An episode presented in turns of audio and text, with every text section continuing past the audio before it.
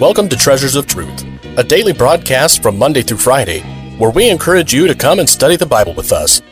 Treasures of Truth is a ministry of Treasure Valley Baptist Church in Meridian, Idaho, and your host is Pastor Rick DeMichael.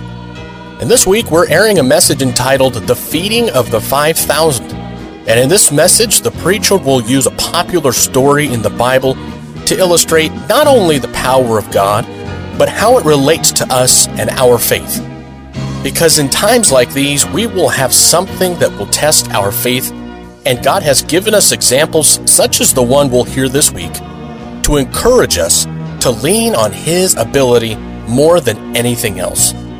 And we pray that today's message will be a blessing to you. If you would like to hear today's message again, or other messages by Pastor DeMichael, please stay tuned until the end of today's program for more information. And now, your host, Pastor Rick DeMichael. Look at verse 38. Give and it shall be what? Now, let me say this to you. I've noticed that independent Baptists shy away from this verse. Do you know why? Because they've seen charlatans on television and heard them on radio using this to try to profit. Oh, give your seed money, give your seed money. And the motive for giving becomes getting. That's not what Jesus is saying here. Our motive for giving needs to be charity.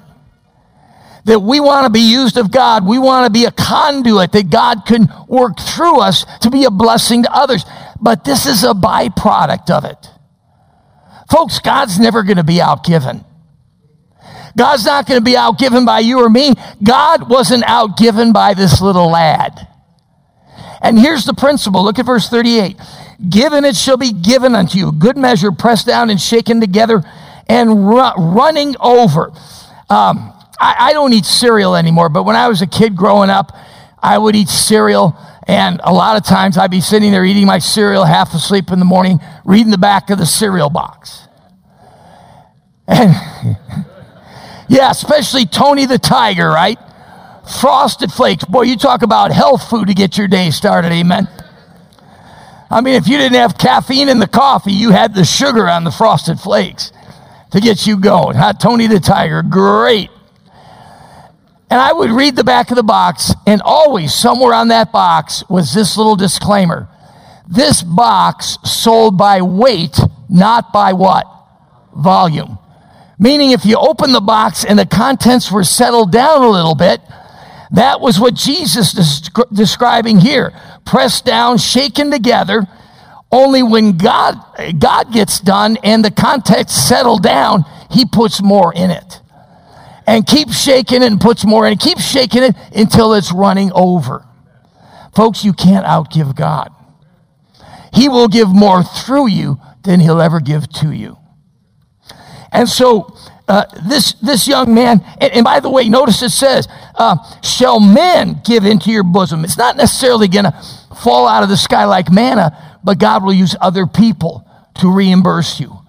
And, and if we have our eyes open, we'll, we'll see how God supplies and, and fulfills this principle here in, in Luke chapter 6. But uh, back, to, back to John chapter 6.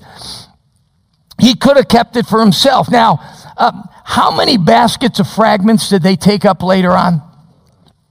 12. Each, each apostle came back and think of how much more the fragments alone were more than the original uh, lunch that that little boy brought. Now, I have a hard time believing that that little boy didn't come home with at least one basket of the fragments. And I could just see him coming up the lane and his mom looking out there and saying, What did that little rascal do this time?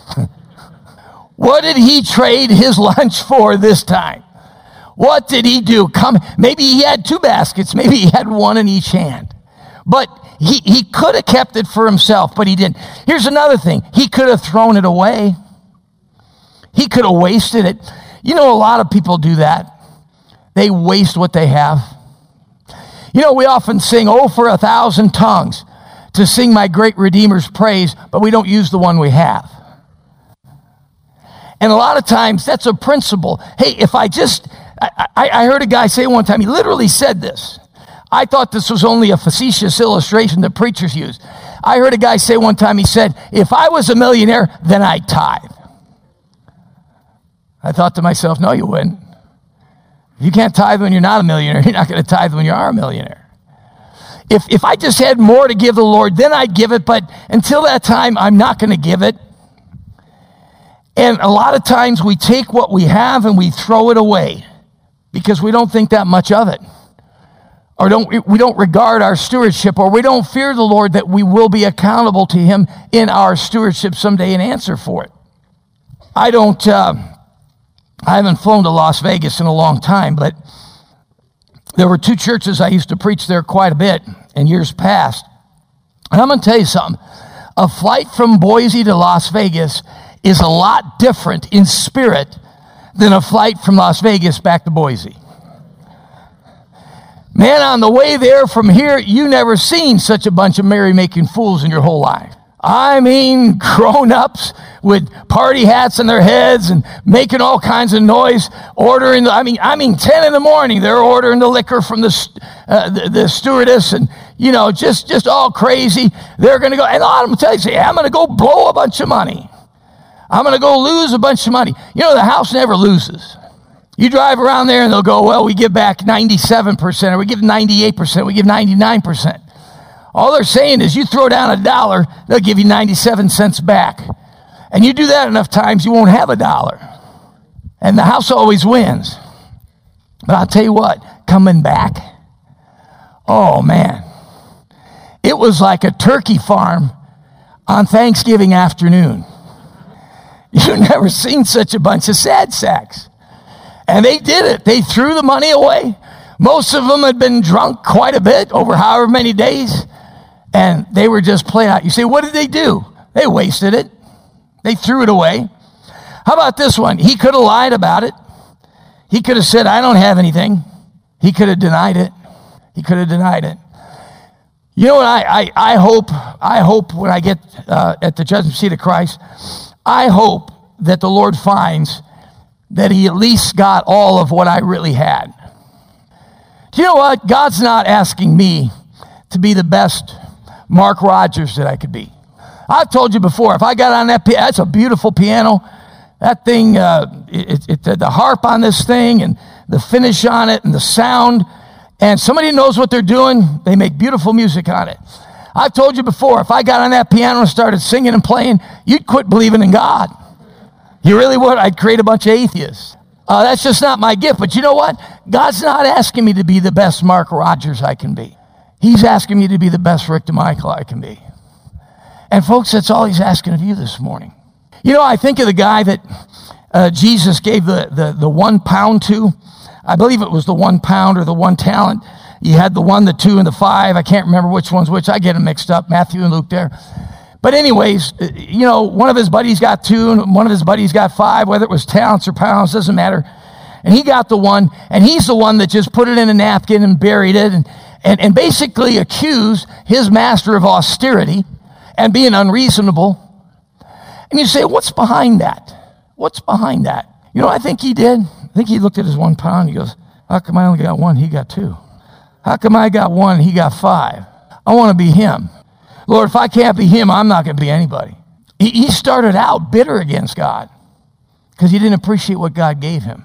Hey, folks, the only way you're ever going to win a race is you got to stay in your lane. And you got to look down your lane.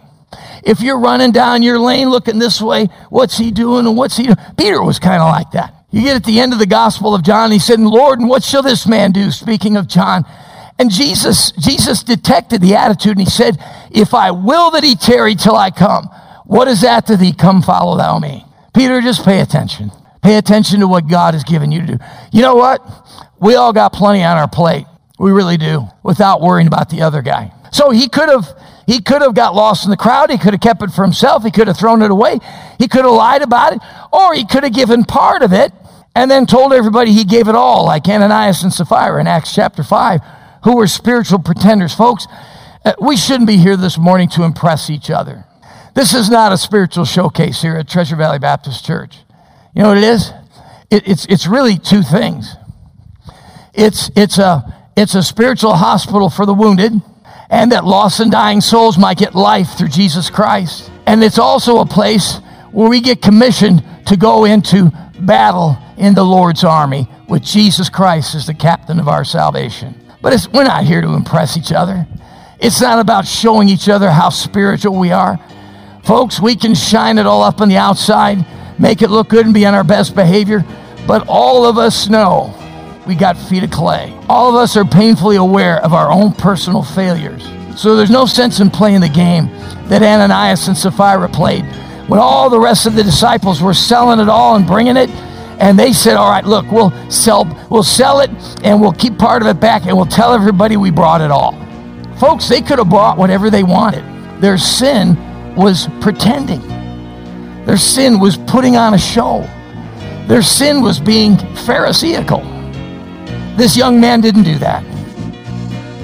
We want to thank you for joining us today for Treasures of Truth, and it is our hope and prayer that today's program was truly a blessing to you. You've been listening to a message entitled The Feeding of the 5,000 by Pastor Rick DeMichael. And in this week's lessons, the preacher gave us another example of how God's power can supersede anything that we can ever imagine. We need to trust God to do the impossible in our lives and know that there will be times where our faith will be tested. Because these disciples couldn't even comprehend the power that Jesus possessed. And too often, we too can forget just how great our Savior really is. But if you don't know for sure that Jesus Christ is your Savior, then we encourage you to contact the offices at Treasure Valley Baptist Church, and we will gladly help in any way we can. And as we mentioned at the beginning of the broadcast, if you would like to hear this or other messages by Pastor DeMichael, please feel free to visit our website at tvbc.org. That's tvbc.org.